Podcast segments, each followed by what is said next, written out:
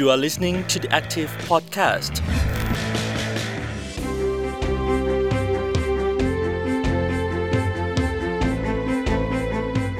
สวัสดีค่ะคุณผู้ฟัง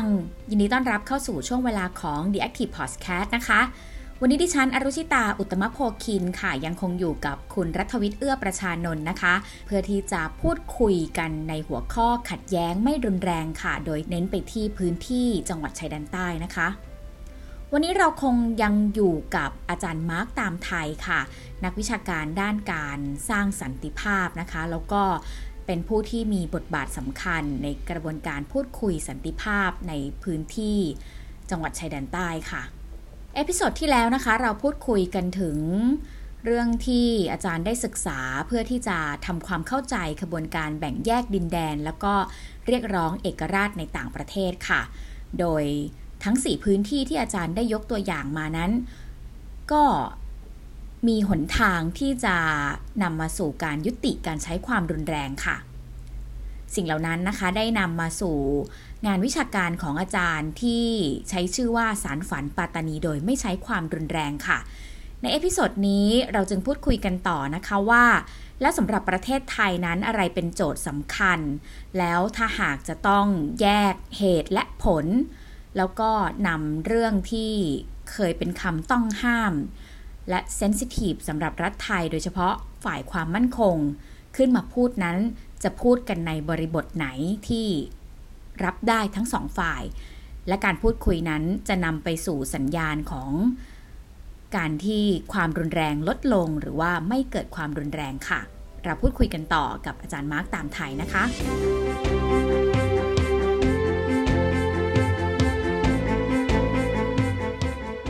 ทีนี้พอมาพื้นที่ปัตตานี อย่างที่บอกวัตถุประสงค์คืออยากหาคนหนึ่งพันคน survey ความเห็นของคนคล้ายๆเป็นตัวเลข เพียงพอที่จะสรุปบางอย่าง survey ความเห็นมันต้องมีวิธีจะสุ่มหรืออะไร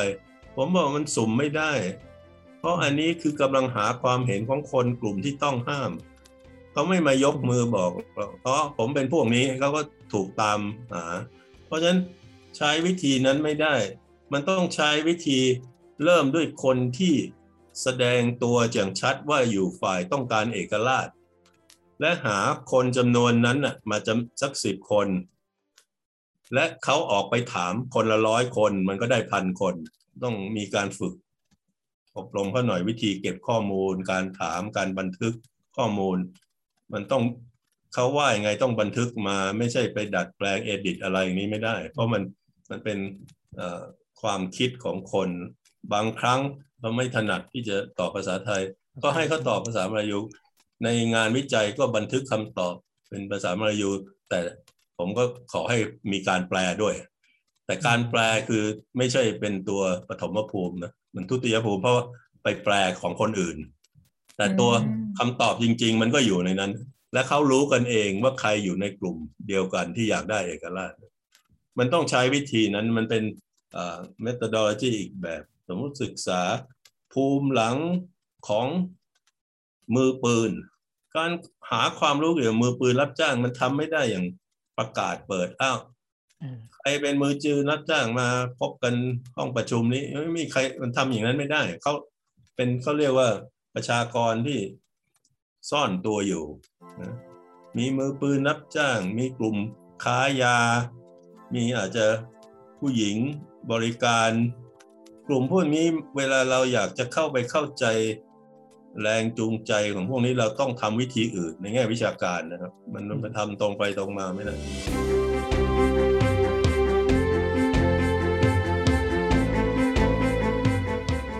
ที่ต้องถามพันคนที่ต้องการเอกราชคือ ไม่ได้ถามว่าต้องการหรือเปล่า เพราะเรารู้ว่าต้องการเราถึงคัดมาอยู่ในพันคน เป็นคนต้องการแต่ถามว่าทำไม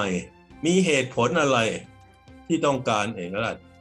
และให้บอกมาแล้วก็คนนี้ก็บันทึก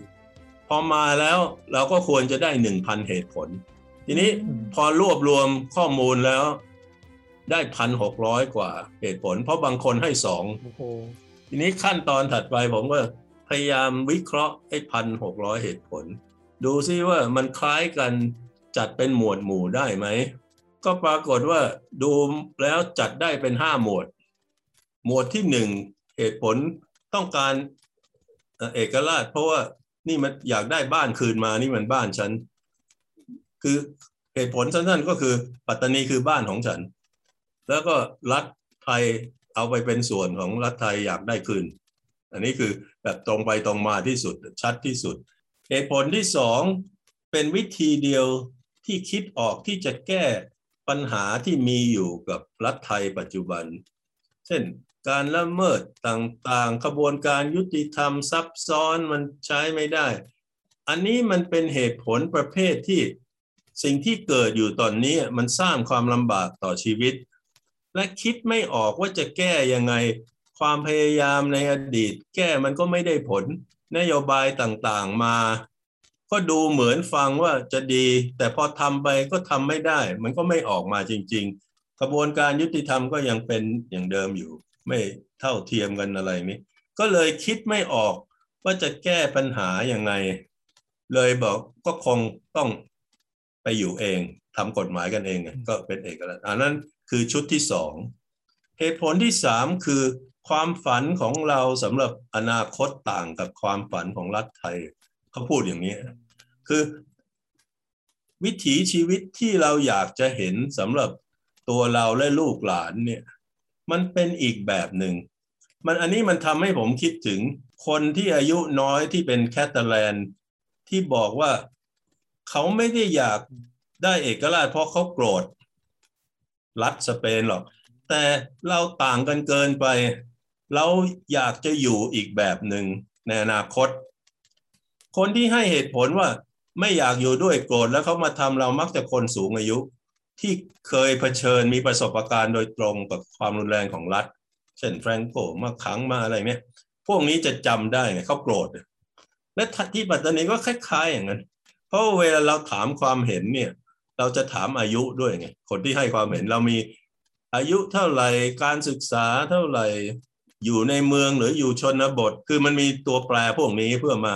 มามาเช็ค แล้วมันก็ได้อย่างนี้ด้วย คนที่บอกว่านี่คือบ้านฉัน ฉันอยากจะได้คืนมาหลายคนในกลุ่มนี้คือกลุ่มอายุ มากหน่อย เคยต่อสู้กับรัฐ พวกที่บอกว่าความฝันเกี่ยวกับอนาคตต่างกัน วิถีชีวิตเราไม่เหมือนกัน เราอยากเป็นเพื่อนบ้านที่ดีกับรัฐไทยก็จะพูดภาษาอย่างนี้แต่ไม่ใช่เป็นส่วนหนึ่ง แค่เป็นเพื่อนบ้านที่ดี พวกที่มองอนาคตไม่ได้มาจากความโกรธในอดีต มันมองว่าต่อไปจะเป็นยังไงทีนี้ชุดที่สี่คือพวกศาสนา สิ่งที่เขาเข้าใจว่าคือการเป็นศาสนิกที่ถูกต้อง เป็นมุสลิมที่ดี เขาจำเป็นต้องดำเนินชีวิตในบางลักษณะและมันทำไม่ได้ในถ้าเป็นส่วนของรัฐไทย กลุ่มนี้จะให้เหตุผลอย่างนั้น อันที่ห้าคือมันผมเขียนว่าเบตเตอร์เลตเพราะมันมีหนึ่งคนสองคนเป็นลักษณะอะไรเฉพาะ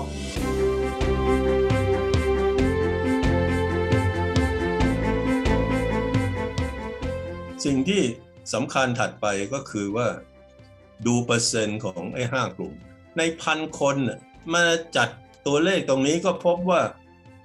เหตุผลที่มีคนยกมากที่สุด ว่าทำไมต้องการเอกราชก็คือเหตุผลที่บอกว่า เพราะนี่คือบ้านฉัน ฉันอยากจะกลับไปแบบเดิม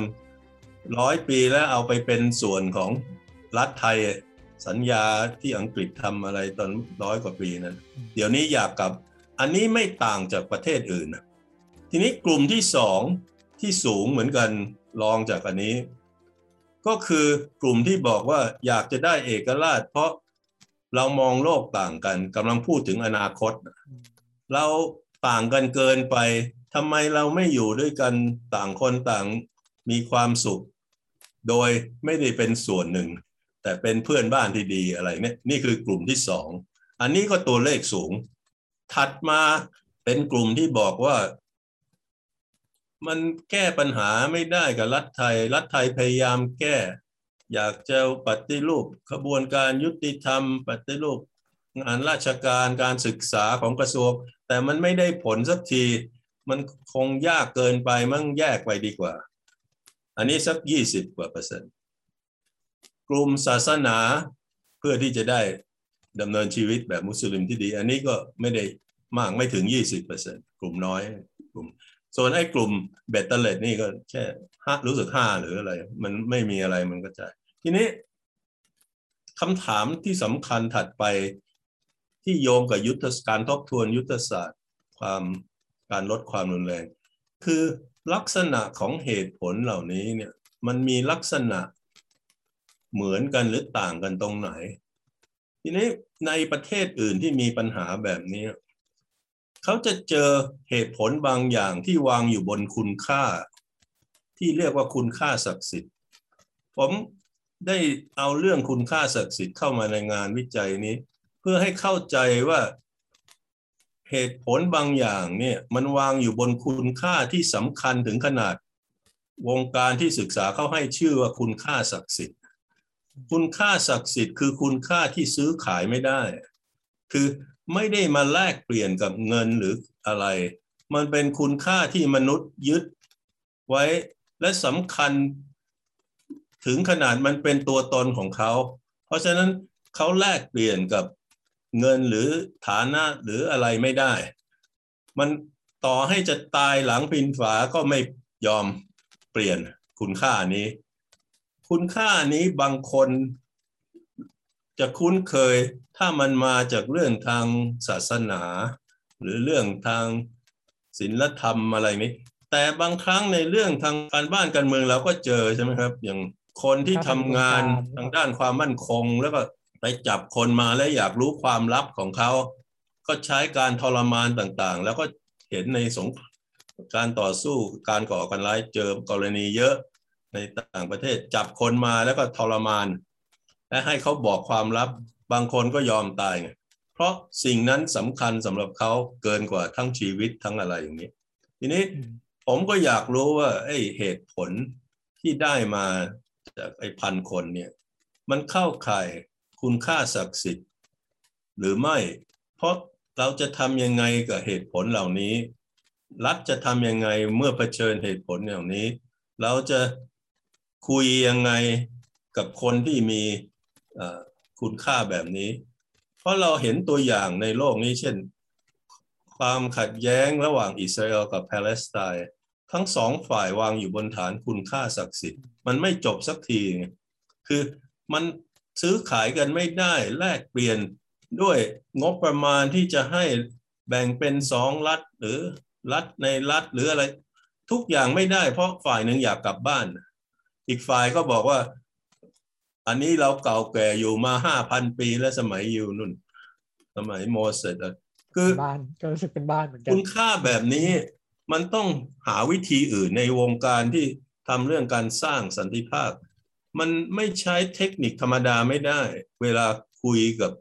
คุณค่าประเภทนี้ เราอาจจะเจอคุณค่าศักดิ์สิทธิ์แบบนี้ขณะนี้ในเมืองไทยที่ไม่เกี่ยวกับภาคใต้นะ ความแตกแยกในสังคมขณะนี้ ระหว่างคนอยากเปลี่ยนกับไม่อยากเปลี่ยนนะมันอาจจะอยู่บนฐานของอย่างนี้ก็ได้ มันมีบางอย่างสำคัญมากสำหรับคนกลุ่มหนึ่ง ยังไงก็ไม่ยอมจะมาปฏิรูปมาทำอะไรไม่ได้ แตะไม่ได้นี่มันลึกมากครับ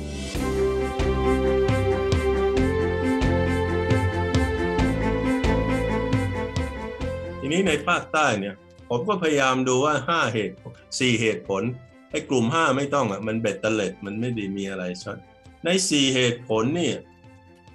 มีไหมที่ไม่ใช่คุณค่าศักดิ์สิทธิ์ หรือเป็นคุณค่าศักดิ์สิทธิ์หมดหรือไม่ใช่เลย ก็ชัดว่ามีเหตุผลชุดหนึ่งไม่ใช่เรื่องคุณค่าศักดิ์สิทธิ์ ก็คือเหตุผลว่ามันหาวิธีแก้ปัญหากับรัฐไทยไม่ได้ อันนี้ไม่ใช่เรื่องคุณค่าศักดิ์สิทธิ์มันเรื่อง ความเก่งความฉลาดในการหานโยบายที่ถูกทำยังไงที่จะเปลี่ยนระบบยุติธรรม มันเป็นเรื่องความคิดและเทคนิค ใครเก่งบ้างคิดออกเรื่องอะไรอย่างนี้ เพราะคำตอบเขาก็บอกว่า พยายามมาและไม่สำเร็จคำตอบก็คือว่าอาจจะสำเร็จแต่ต้องพยายามหนักกว่านี้ ว่าปัญหามันอยู่ตรงไหนทำไม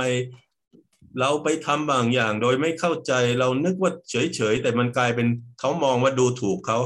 แต่จากฝ่ายคนดูถูกไม่ได้มองว่าเป็นการดูถูก อันนี้มันเป็นเรื่องการรู้จักวิธีมองโลกอะไรนี้มันก็เรียนรู้ได้ แต่ไม่ใช่เรื่องคุณค่าศักดิ์สิทธิ์แต่พอมาอีกสามอันน่ะ อันนี้ใช่เลย พอบอกว่านี่คือบ้านฉันคุณเอาไปฉันอยากได้คืนมันไม่มีวิธีที่ไปบอก ถ้าให้เงินคุณร้อยล้าน คุณถือว่าเป็นบ้านฉันได้ไหม ทุกประเทศเวลาบอกว่ามีกลุ่ม เอกราชบอกว่ามีคุณค่าศักดิ์สิทธิ์ มันไม่ได้แปลว่าร้อยเปอร์เซ็นเชื่ออย่างนั้น บางทีมันมีสักสองสามเปอร์เซ็นยอมขาย ก็ซื้อคนได้ไง ซื้อคนมาให้เปลี่ยน มันก็มีไม่ใช่ไม่มี แต่มันน้อย มันไม่มีพอที่จะลดความรุนแรง อันที่สองก็ศักดิ์สิทธิ์เพราะมันเรื่องอนาคต เช่นบอก อยู่กับคุณมันอึดอัด ไม่ได้เกลียดคุณนะแค่แค่อึดอัด ทุกคนก็เคยมีประสบการณ์อย่างนั้น อยู่กับบางคนมันอึดอัดเนี่ยมันไม่เหมือนกันไม่ได้เกลียดเขาแต่ไม่ไม่อยากอยู่ด้วยไง มันต่างกันมาก อยากดูหนังคนละเรื่องกินข้าวคนละอย่างอันนี้ก็ศักดิ์สิทธิ์เพราะว่าจะไปจะให้เงินแล้วบอกว่าคุณเปลี่ยนแล้วมาชอบฉันได้ไหมอย่างเนี้ยจะซื้อความรู้สึก ว่าไม่อึดอัดแล้ว เพราะมีมีเงินมีฐานะ แต่ระเบียบก็เหมือนเดิมกฎหมายเหมือนเดิม มันก็ไม่ได้เรื่องศาสนาก็ยิ่งใช่แน่นอน จะจะให้เปลี่ยนศรัทธาในในการเข้าใจว่ามุสลิมที่ดีคืออะไรก็ซื้อขายไม่ได้ เพราะฉะนั้นข้อตรงนี้พอข้อมูลออกมาในงานแล้วก็วิวิเคราะห์ดูแล้วข้อสรุปตรงนี้ ยุทธศาสตร์ ที่จะไปลดด้วยการเปลี่ยน ให้คนที่อยากได้เอกราช ให้ไม่อยากได้เป็นไปได้ยาก เพราะว่าการอยากได้เอกราชเป็นส่วนของอัตลักษณ์เขาและเป็นคุณค่าศักดิ์สิทธิ์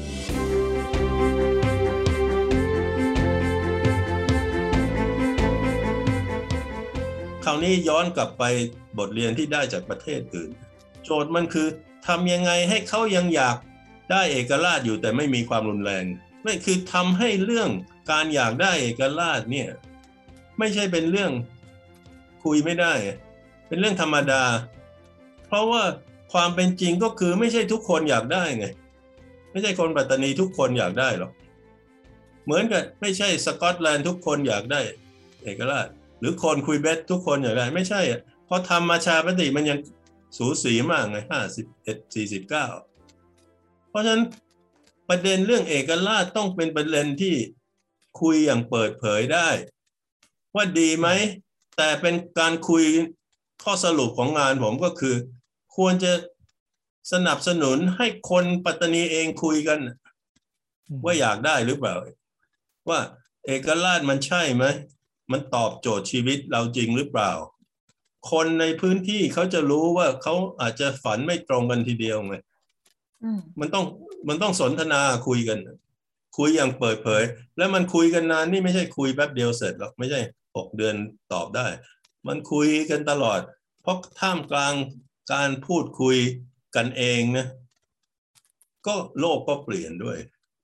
คือคุยกันท่ามกลางโลกที่เปลี่ยน โลกที่เปลี่ยน เทคโนโลยีเปลี่ยน วิถีอยู่ร่วมกันในโลกเปลี่ยน ปัญหาข้ามประเทศมีเยอะแยะไม่เกี่ยวอะไรกับรัฐไทยอะไร ปัญหาเรื่องสิ่งแวดล้อมอะไรเข้ามาทุกอย่างมีปัญหาในสังคมใหม่เข้ามา ปัญหาเรื่องสิทธิ เฉพาะของบุคคลทางเลือก ทางเรื่องทางเพศ gender ทุกอย่างนี้เป็นสิ่งที่จะทำให้คนในพื้นที่ต้องถกกันว่าเราอยากอยู่ยังไง มันเป็นเรื่อง ปกติของโลกที่เปลี่ยนเนี่ยแล้วก็การไปสร้างของซึ่งมันสมมุติ เช่นห้ามพูดเรื่องหนึ่ง เช่นเอกราช มันไม่ได้ตรงกับความเป็นจริงอะไรเลยในในในโลกปัจจุบันมันไม่ได้ช่วยแก้ปัญหา ที่จริงอันนี้เป็นส่วนหนึ่งที่เกิดในต่างประเทศนะอย่างสเปนเขามีปัญหาเหมือนมีแต่เขากลับกันของกับของเรา คือมาตราหนึ่งสองของเขาเป็นสองหนึ่ง มันกลับกัน คือเขามีมีประเด็นนี้เหมือนกันว่า มันแบ่งแยกไม่ได้ เป็น unitary state ใช่ไหมแต่ขณะเดียวกันเขามีอีกมาตราหนึ่งบอกว่าเป็นประเทศประชาธิปไตยเหมือนกับเรามีบอก ประชาธิปไตยมีพระมหากษัตริย์ทรงเป็นประมุขอะไรนี้แต่มีคำว่าประชาธิปไตย ที่นี้หลักสำคัญของประชาธิปไตยก็คือ การกำหนดชะตากรรมตัวเอง มันเป็นหัวใจอันหนึ่งของคำว่าประชาธิปไตย ก็เลยเกิดปัญหา ตอนนี้ก็อยู่ที่ศาลรัฐธรรมนูญของสเปน ตีไม่ออกว่าระหว่างสองมาตรานี้อันไหนอืมมีน้ำหนักมากกว่า ระหว่างแบ่งแยกไม่ได้ หรือเป็นประเทศประเทศประชาธิปไตยที่ต้องฟังอืมความปรารถนาของประชาชน เขาก็ติดค่ะอยู่เหมือนกัน เพราะฉะนั้นสำหรับประเทศไทยก็คงเป็นอย่างนั้นได้ มันก็ไม่ได้มีการ กระบวนการใช้ความรุนแรงมาวางระเบิดอะไรกัน แค่ยอมรับว่าเป็นเรื่องปกติของคนในประเทศ ถ้ามีความเห็นว่าอยากอยู่อีกแบบหนึ่งแล้วมันจบอย่างนั้นนะครับ งานผมอยู่ตรงนั้น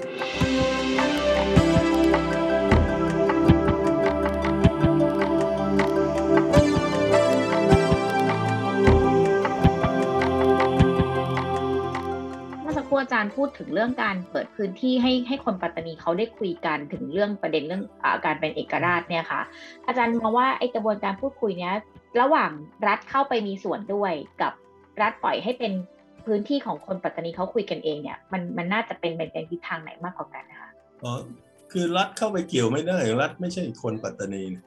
ยกเว้นเจ้าหน้าที่รัฐที่เป็นคนปัตตานีอันนั้นก็มีสิทธิ์ก็เข้าไปคุยด้วย แต่ไม่ได้คุยในฐานะ เป็นข้าราชการหรืออะไร คุยในฐานะเป็นคนปัตตานี แต่บทสนทนาเรื่องอนาคตของปัตตานี ในบรรดาคนข้างนอกปัตตานี มันก็มีได้ก็ควรมีไง ก็คือออประชาชนไทย มันเป็นค่ะการสนทนาระหว่างคนที่กำลังอยากรู้ว่าอนาคต และเป็นคนกลุ่มเดียวกันไงอืมแล้วก็คุยกันเองเราไปทางไหนดีอย่างนี้ ทีนี้ไอ้คนข้างนอกในเมื่อขนาดนี้เป็นส่วนหนึ่งของรัฐไทย มันก็กระทบคนข้างนอกด้วยนะคนข้างนอกก็จะเถียงกันไงค่ะเหมือนกับอย่างคนสเปนจะเถียงกันเอง ไม่ได้เข้าไปยุ่งกับคนแคตาลันเถียงกันเองว่าให้แคตาโลเนียเป็นเอกราชดีไหม เขาก็จะมีการเถียงกัน ผมก็ไปคุยกับกลุ่มนั้นด้วย พวกนั้นบางทีมันคุยกันบนคนละฐาน มันไม่มีเหตุผล มันไม่ใช่มันใช้เหตุผลแบบที่ผมให้ไม่ได้ เพราะไม่ใช่เป็นคนปัตตานีไงเช่น นี่คือบ้านฉันบ้านนั้นไม่ใช่ ให้อย่างนั้นไม่ได้ แต่มันจะเป็นเหตุผลประเภทเอ๊ะถ้าเขาในสเปนมันจะเป็นเหตุผลอย่างนี้ ถ้าให้แคตาโลเนียไปเราเสียรายได้จากบาร์เซโลนาอะไรอย่างเนี้ยคือมันเป็นเรื่องลักษณะอย่างนั้นไป หรือถ้าเป็นบางประเทศให้เป็นเอกราชไป เดี๋ยวเรามีดินแดนน้อยกว่าเดิม ยุคนี้เขาไม่ได้สนใจประเด็นนั้นนะเขาจะสนใจคนเป็นหลัก เช่นความสุขของประชากรอันนั้นน่ะเป็นหัวใจค่ะทีนี้มีบ้างมีเรื่องความภาคภูมิใจหรืออะไรไปแยกไปแล้วยังไงไม่ชอบ เพราะว่าทำไมมาบอกว่าไม่ชอบอยู่กับเราอะไร เป็นความโกรธแบบมนุษย์อะอย่างค่ะลูกอยากจะออกจากบ้านแล้วบอกว่า อ้าวทำไมไม่อยากอยู่บ้านเขาบอกหายใจไม่ออกไปหา อนาคตตัวเอง คนก็เสียใจค่ะเสียใจบางทีออกมาเป็นโกรธไงเสียใจที่เขาไม่อยากอยู่กับเรา แต่มันแสดงออกมาทางความกล้าวเราไม่ยอมให้ไปเนี่ยจะตัดขาดไม่ช่วยอะไรเนี่ย เป็นเรื่องค่ะพวกอย่างเนี้ยเป็นเรื่องปกติแต่ก็คุยได้ แต่ไม่ใช่เข้าไปคุยข้างใน มันจะปลดล็อกยังไงให้ให้มันสามารถพูดคุยกันก็ได้ปลดด้วยเวลาตรงไปตรงมา คือให้เกิดขึ้นโดยปลอดภัย ในที่สุดมันจะเป็นเรื่องธรรมดา ไม่ต้องกลัวที่จะพูดเรื่องนี้ แต่ในเมื่อห้ามพูดกระโดดมาตรงไม่กลัวมันมันกระโดดไม่ได้มันเร็วเกินไป มันก็จะยังกลัวหน่อย แต่ความกลัวจะน้อยลงถ้าทำได้อย่างปลอดภัย และไม่มีเสียงมาโวยวายว่า โอ้พวกนี้มันเป็นพวกใช้เรียกศัตรูชาติอะไรนี่ไม่ใช่ มมันเรื่องของคนเฉค่ะยๆ คนอยากค่ะดำเนินชีวิตยังไง